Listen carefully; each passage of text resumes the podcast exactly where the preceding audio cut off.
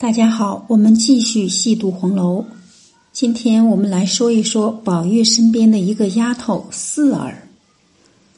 四儿是作者在宝玉和袭人二人冷战时添加的一个人物，她的出场和结局都比较清晰。在这个小人物身上，作者也做了一篇大文章。通过四儿这个人物，能够很好的领会和理解作者的写作特点。四儿的出现很偶然，宝玉和袭人冷战，不让袭人扶持，也牵连到与袭人素日亲厚的麝月，麝月只得换了两个小丫头进去服侍宝玉，这其中就有生得十分水秀的四儿。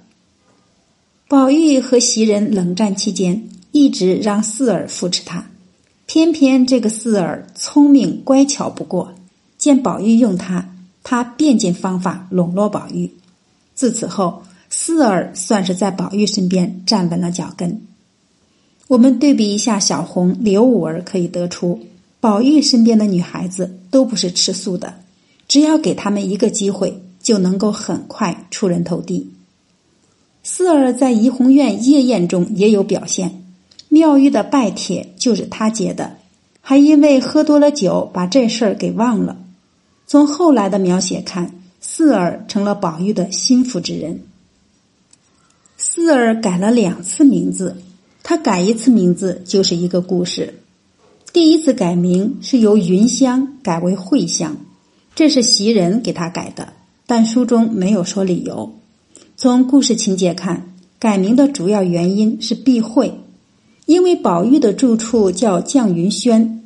云香的“云”字与宝玉的住所名称犯讳，通过给云香改名，体现了袭人很细心、考虑周全、面面俱到，也描写出了一个大丫鬟应当具备的素质。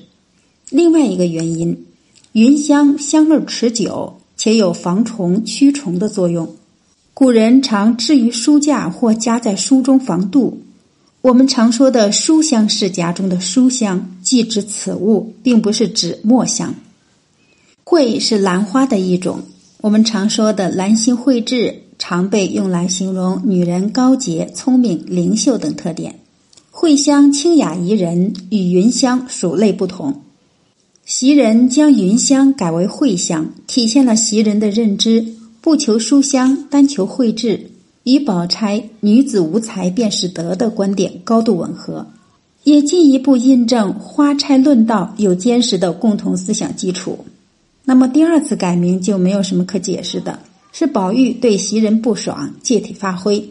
这个缘由与宝玉后来对四儿的使用，成了四儿被逐出大观园的祸根。那么抄检大观园一回，对四儿被逐描写的非常细致。我们看《红楼梦》原文。王夫人应问：“谁是和宝玉一日的生日？”本人不敢答应。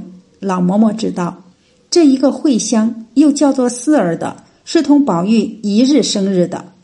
王夫人细看了一看，虽比不上晴雯一半，却有几分水秀。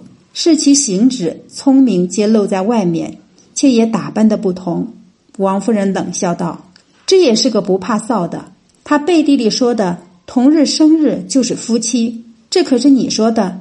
打量我隔得远都不知道呢，可知道我身子虽不大来，我的心儿神意时时都在这里。难道我通共一个宝玉就白放心凭你们勾引坏了不成？这个四儿见王夫人说着她素日和宝玉的私语，不禁红了脸，低头垂泪。四儿后来被赶出贾府，由家人领出去配人。四儿和宝玉的私语都被王夫人知晓。怡红院的耳报神厉害到什么程度，可见一斑。问题是在抄检大观园的过程中，怡红院被逐出去的只有四儿和晴雯两个人，而这两个人都是宝玉的心腹。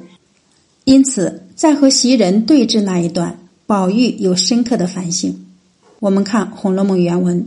宝玉道：“四儿是我误了他，还是那年我和你拌嘴的那日起叫上来做些细活，未免夺占了地位，故有今日。只是晴雯也是和你一样，从小在老太太屋里过来的，虽然她生的比人强，也没甚妨碍去处。就是她的性情爽利，口角锋芒些，究竟也不曾得罪你们。想是他过于生得好了，反被这好所误。袭人细揣此话，好似宝玉有疑他之意，竟不好再劝。许多读者认为晴雯是遭王善保家的进谗言，导致王夫人对晴雯不满。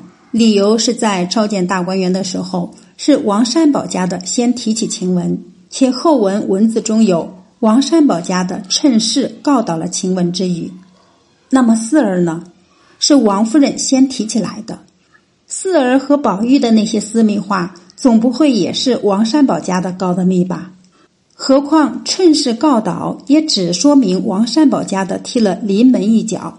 王夫人被触动的往事所说，你干的事打量我不知道呢，包含的事情也不可能是王善保家的所为。宝玉的那段话是锥心之问，实际上宝玉已经认识到，他把四儿提拔上来是误了他，因为让四儿干细活，就意味着夺占了地位。被夺的自然是袭人、麝月等。然而，宝玉认识的还不深刻，甚至还没有李嬷嬷所说都是袭人拿下马深刻。如果宝玉认识到了，但没有说出来，那他提及晴雯时所说的“不曾得罪你们”，过于生的好了，反被这好所误，就是宝玉卑微的悲鸣。